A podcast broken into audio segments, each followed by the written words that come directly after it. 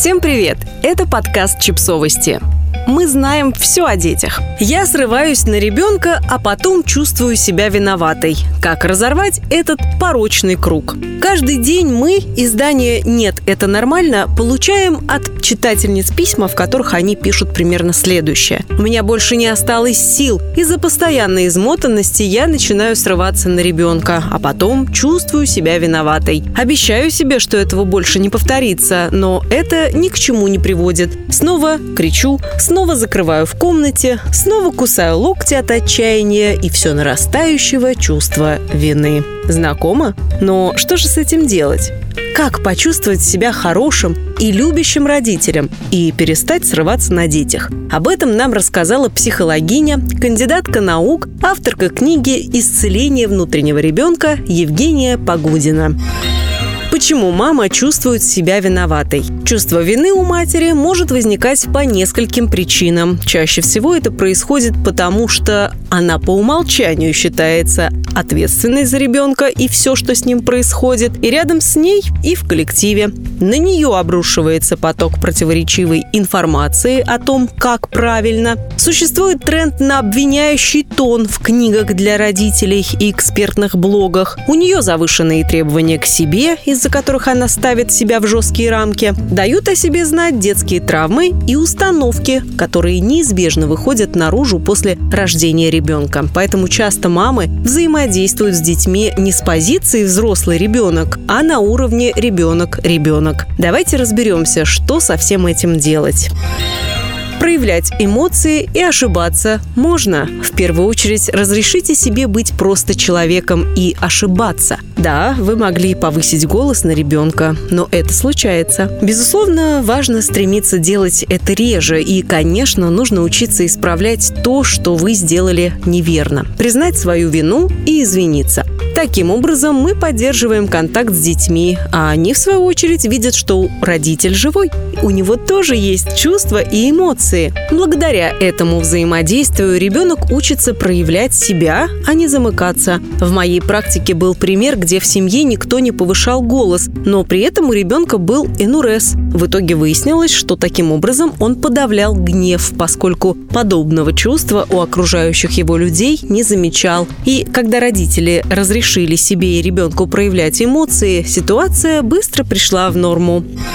Не надо бояться нанести психотравму. Еще один момент. Многие родители, боясь расстроить ребенка, делают все возможное, чтобы он всегда пребывал в хорошем настроении и не получил никаких психотравм. Но по факту такое поведение может иметь обратный эффект. Ребенку придется жить в мире, где есть правила, которым нужно подчиняться. Поэтому важно уметь ставить границы и отказывать ребенку в чем-то. Это нормально быть не в состоянии удовлетворить все его желания. Но отказывать нужно спокойно, ласково, с сочувствием, без крика, при этом твердо. Будьте готовы, что ему может это не понравиться. Он может чувствовать разочарование и недовольство, может плакать. Любому ребенку жизненно необходима умеренная доза фрустрации. Важно встречаться с ограничениями и научиться с ними справляться. Срываюсь, обвиняю себя. Срываюсь. Как разорвать замкнутый круг? Когда мама кричит и ругается, в это время в ней часто говорит травмированный или фрустрированный ребенок. Психолог и психотерапевт Клод Стейнер, ученик Эрика Берна, назвал такое поведение синдромом свинского родителя. Согласно этой концепции, родитель, которого в детстве ограничивали, унижали, оскорбляли, проживает эти раны всю жизнь и неосознанно переносит такие паттерны поведения в свое родительство, поскольку внутри него прячется испуганный и раненый внутренний ребенок. Как только свинский родитель выключается, вы можете начать обвинять себя, вспоминать, что еще в детстве обещали себе не вести себя так с собственным ребенком, но не смогли сдержать слово, и это может вызвать новые вспышки недовольства собой и, как следствие, срыв на ребенке. Чтобы разорвать этот круг, перестаньте критиковать себя. Посочувствуйте себе и своему внутреннему ребенку. Главный подарок, который вы сможете сделать себе и своей семье – идти в психотерапию и работать со своими детскими травмами и установками.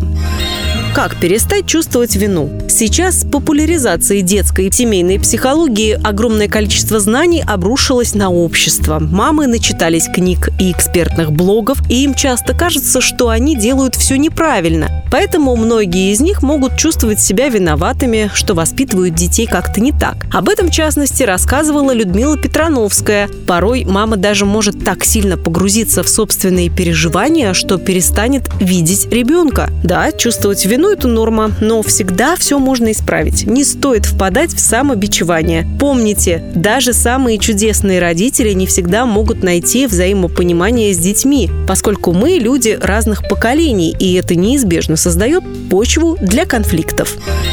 Все начинается с себя. Мы не знаем, к какому будущему надо готовить детей и что ждет нас дальше. Какие технические новинки и необычные специальности появятся, какие политические и экономические изменения произойдут. Мир постоянно меняется, он непредсказуем. А значит, ко всем возможным вариантам развития событий никого невозможно подготовить. Все, что мы можем сделать, напитать себя и ребенка ресурсом. Почаще говорите и показывайте ему, что вы как родитель всегда на его стороне, и вы его любите. И тогда у него будут высокие шансы прожить эту жизнь интересно и счастливо.